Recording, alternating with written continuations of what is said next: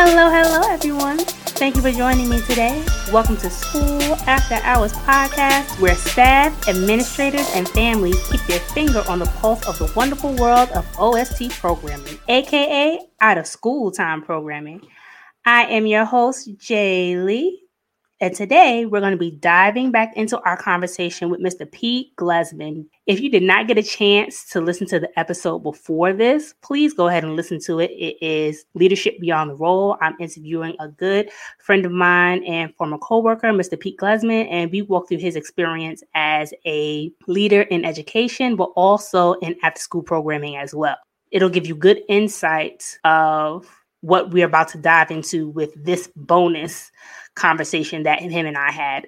So in this conversation, we dive a little bit deeper into leadership, the theory, uh, the character of leadership, uh, sometimes the cost of leadership, and also, you know, what you what you hope for and what you strive uh, to be as a leader.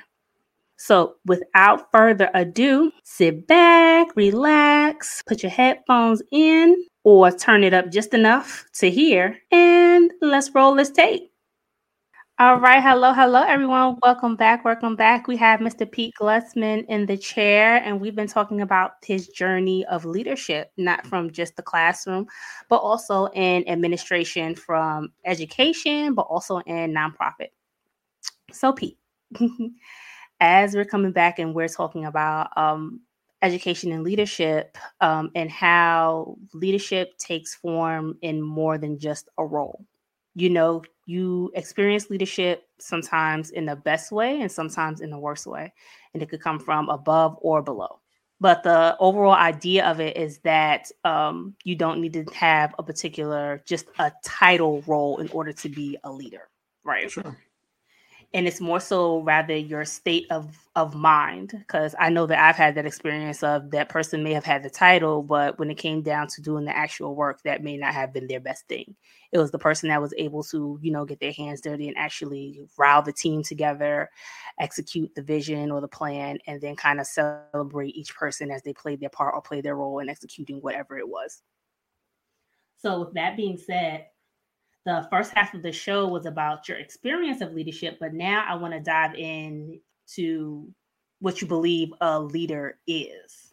So let's talk about the journey of leadership and kind of what it taught you in the process on all levels, from classroom to administration, all the way back to classroom. Sure. So let's start with something that's a little simple, but it's um, kind of complex at the same time. What do you think a leader is? I mean, the literature says that a that a leader leader is somebody who can generate followership, um, get people to follow along and do what they they you know what needs to be done, whether it's um, the vision of the organization, not the or the vision of the individual. Um, mm-hmm. And I think to sort of um, blend that with my current state of mind about the whole thing is, you know, leadership to me means that. Um, willing to make sacrifices, yet at the same time also stand firm in what you believe in, what's best for um, a group of people, whether it's the people that you serve um, as an organization or the people that you serve directly as your sort of direct reports. Um, that's what leadership is, is trying to find that that delicate balance on how to do that. And one of the ways you can do that is by distributing some of the leadership. You can let somebody who's in your in your circle to, you know, um, feel free to make mistakes and, of course, uh, um, do something that's going to uh, help their leadership journey too. Awesome. Okay, so what do you think are the three best qualities of a good leader, and what are the three worst qualities of a bad leader? Um, best qualities, compassion, uh, flexibility, and um, remembering where you come from. Um, mm-hmm. That's probably the three. You know, compassion is uh, making sure that you you don't too harshly judge others, um, remembering where you come from. Uh, you know, you weren't always gifted with the opportunities that you have now. Yes. Um, and then, um, gosh, I'm zoning. I, I can't believe I did that. So I, I messed up the middle one there. Um, I said the, oh, flexibility, flexibility. Yes. Good, good. And I don't mean like being able to contort yourself into uh, pretzels, but what I do mean by flexibility is being able to move and, and shift with the, with the times and the culture and everything else and being willing to learn. Right. And I feel like some people, when they get to that level of leadership, they're no longer open to different concepts and different ideas or even hearing other people's opinion um, or thoughts.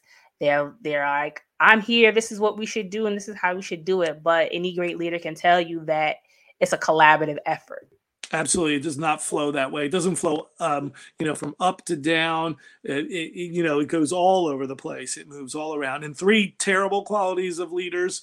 Um, you know, again, I think is like the antithesis, the failure to remember where, where, where you, where you came from. And I don't mean like where you grew up. I mean, like mm-hmm. where you started your leadership journey. Like yeah. you, you didn't just like, you know, hatch into a leader. Um, you weren't just, uh, um, poof, you're a leader. You had something happen and somebody gave you a break, may, maybe. Um, so you got to give somebody else a break. I would say the other thing too is, um, people who are really focused on um, numerical results or mm-hmm. data, um, like quantitative data, um, numbers. Oh, that is like, that is just terrible. Um, I worked with somebody who, um, and I, I think uh, also, you know, I, I tend to to pool those experiences into my brain. They're, they occupy a space. And when I get to pull them out, it kind of makes me feel queasy. But um, right. I worked with somebody who always talked about the numbers, like always, like, and they were mostly financial numbers about ah, okay. um, like, you know, what was, what was the, uh, you know, here's the spreadsheet for the month and, you know, we are here and that number is not good. And, you know, I'm thinking to myself, like, we're talking about kids here. We're talking right. about, you know, we're not talking about that. So that was hard. And then the other thing I think is um, how you communicate. Like, you can be a really poor leader um, just by your communication. I did work with somebody who, when she wanted to see me about something, and what she would do is put a Post-it note in my box, and on it she would write, "See me," and put it in the post in the in the uh, mailroom uh, box, and I would say to myself, like, and I would just get myself tied all up in knots. I would go, right. "Oh my gosh, what does she want me to see?" Now I've learned through that that what I want to do is I would send somebody an email or a text message or call them and say, "Hey, let's carve out some time in the next day or two." So it doesn't seem like it's super urgent, right? Mm-hmm. To put somebody on edge, say, let's carve out some time so that we can discuss what happened with X, Y, or Z right. and some solutions moving forward. Boom, right. A lot different. It doesn't fit on a Post-it note, but it certainly helps to be, to do that. Right. And then you don't have that buildup of anxiety and tension, like, oh my gosh, oh my gosh, oh my gosh, what's going on? Yeah, it can be tough. It can be tough. I, I, I know how I feel like that. Maybe somebody else doesn't, but I think it's, you know, something that I've learned that I won't do. Right. I was like, no, they feel like that. I don't know who's who's brave or bold enough to admit it, but I know that in having those conversations is all about your approach and, mm-hmm. you know, applying a certain level of finesse so the person feels comfortable. I know I can't remember where I read it from, but um, I've I've read it somewhere. I can't remember, but it stood out to me as far as, you know, when you go over an evaluation of for anyone, it shouldn't be a feeling of regret or anxiety that that other person has. It should have a feeling, a certain level of calm, and that person should be assured that this is for their support. And I don't think those things come across sometimes when you call a meeting for somebody because of how it was approached or, you know, how the formulation of that meeting come up, comes about. Absolutely. Mm-mm. Like, have people stressed out pulling out their hair. It's not a good thing. Not a good nope. thing. Not at all. um, my next question for you, P, is: Do you ever leave? Uh, did you ever leave a position based on that leadership? Mm. Um, the main reason why people in education, I think it's education. I don't think it's all over the place, but it could be all over the place. The main reason people leave a, an organization and not a person Uh, mm-hmm. Well, maybe they're leaving in person. I don't know. But I I would say support, right? So yeah. If you don't get the support from your immediate supervisor um, or, yeah, the support, then that is going to be the the one thing that can probably, you know, make you want to leave. Um, I can tell you that on like, you know, doing an autopsy on why I left a, an organization, I think ultimately you're going to have at least partial reasons be the people that you work for. Um, and it, and, and it might be because the person above them is giving them directives that are going down mm-hmm. to you. And you feel like the person, the person above you should have pushed back up, you know, mm-hmm. and we can't go around to the top person. That, that right. doesn't work like that. But I do believe there have been situations like that. And again, I've been so fortunate to, you know, land on my feet when I don't think I'm doing, you know, making a good choice for me or my family in a position. You know, I've been extra fortunate doing that. Um, and I understand that that's a privilege that I have. I will say this, though, that I would encourage anybody who's in leadership to make sure that, like, they they stay true to themselves and don't become, you know, the, the person that that they are working under. Um, yes. th- don't don't become that person, like, or the a junior version of that person just to just because you feel like that's what needs to be done. Do do everything for the right reasons. Right. Um, what's true to yourself and knowing your values. And that's something that um, I was talking to a peer about um, and a former coworker is in, in organizational work, staying true to what your values is, what your values are, even when you're going to work with different organizations, because they may change, but doesn't necessarily mean that you have to completely transform yourself for them. Because at the end of the day, when it's all said and done, you know, are you going to be recognizable? Yeah, you definitely don't want to look in the mirror and see somebody you're not, you know, you you you didn't grow up knowing. Mm-hmm. That's all. That's all. That's all. Mm-hmm. Hold on, it's topic. Oh, very true. Um, in learning or going through that, as far as um, you know, having that experience with leadership, you know, what were some things that you could put have potentially changed, or what are some things that positively came out of that um, situation? Mm, I I think I probably would have been able to read situations a little bit better. Um, n- near the end, that that one I was just talking about with like the numbers, numbers, numbers, numbers. Mm-hmm. At one point, that person enlisted a peer of mine, not in the same position as me, but in the same sort of level as me. There's like different parts of this organization, and um, this other person kind of brought. brought us together in a meeting, like, you know, a very regular meeting that I had with my supervisor. And um, the supervisor brought another person in, and that other person was kind of like sent there or brought there to try to feel me out to see if I was really going to, you know, be the player that they wanted me to be. And I don't want to say team player, because I don't think it was about being team player. I think it was like sort of like giving in to whatever they wanted to do. Right. And if I would have read the situation earlier a little bit better, it wouldn't have got to that. And I probably would have said, eh, you know, mm-hmm. I don't, I'm not really, um, I, I'm not really cut out for that kind of work. So right. I, you know, but I, but I had, um, I had a good little run Um, in that position and um, learned a lot. And um, so, so, you know, I, I think um, ultimately it's, it, it served to help me, but I think if I had to do it over again, I would have uh, read the, read the room a little better. Right. Read the signs, read the signs. Yes. Yes. oh. uh, if I could, if I could follow up on that just real quick. Like, sure, sure. So, so earlier in that process, that person that had been brought into the meeting, they had done and said something that that wasn't really good for my part of the program. And so I said to my supervisor, I said, hey, look, like if that's that person's take on things, it's not going to end well for that person, because they're going to learn about me that I don't play like right. that.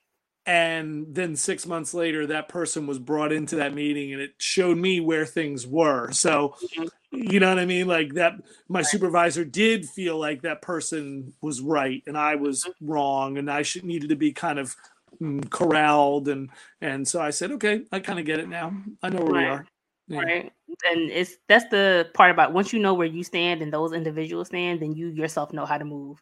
Yep. Um, whether it's moving out of the way mm-hmm. or, you know, taking a different um taking a different stance and standing your ground. So yeah, I, I get it. I completely get it. So based on the experiences that you have had in leadership, um, how did it shape your philosophy? Um, I would say that everything that's happened to me, positive or negative, has really shaped me as a as a person. I don't want to say as a leader, because um, then it then it just, you know, kind of um, uh, pigeonholes me into being only a leader, because I'm also a follower too. Right. Um, I'm you know I I have to um, follow along with others who, you know, and support other people's visions. So, but all of these experiences have really helped me to be a better um, be a better person. Right. Um, yeah. And push yourself forward. So. Yeah, and and and. Understand the bigger picture. And bigger picture is so important um, to, because I feel like we sometimes stay so close to the ground of do, do, do, do, do, do, do. Mm-hmm. We kind of forget to kind of take a step back and look at the overall picture to see not just our progress, but what we've learned as individuals and how we have kind of helped others in that process of achieving the goal or the mission of what that overall, you know, big idea or thing or vision may be. Mm-hmm. Absolutely. Do you mind sharing with us, Pete, what is your philosophy of leadership? I think I kind of uh, touched on it a little bit before, but I really believe in that distributed leadership is to let anybody who has that, um, um, you know, the glimmer, the potential of leadership, allow them to show it. And maybe even if they don't, try to see if they want to exhibit that.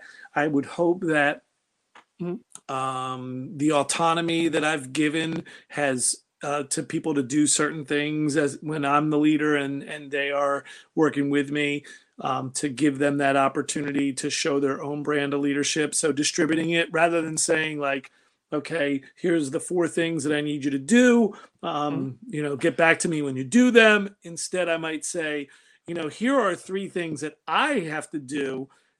And I would love to see how you take this and run with it, because it might give me a new perspective, or it might give me a new approach to to how to do things. Or, you know, you can eventually teach me how to how to how to do, you know, X, Y, or Z. Um, yeah, I've always tried to do that. And I, I could probably have done it to a greater extent, but I believe that's my my key uh, thing is to distribute that leadership to others. Gotcha. I gotta stop saying gotcha. I gotta pick a different word. I'm like, okay, I need to think about it. Hold on, wait. Can't say awesome. You can say uh huh. uh-huh. Oh no, you could do like the kids do when the in the chat, right? The the kids um in the um virtual learning chats, that they'll just say, you know, I, you know, I, I, I, I, G, H, T, and I'm like. Are you really? really going there? Are you typing out that whole thing? Like, really? no, but, but like not saying it, I get that, but like typing it all out. Like all they have to do is, is unmute their mic and say that. And I get it, because that's how kids are, but they're going to actually type out all that four eyes and a, and a, and a G H T. Like, so it went, so we had a new student yesterday and I uh-huh. said, hey everybody, say say hey to uh and it was like a contest who could have the most Y's on hey.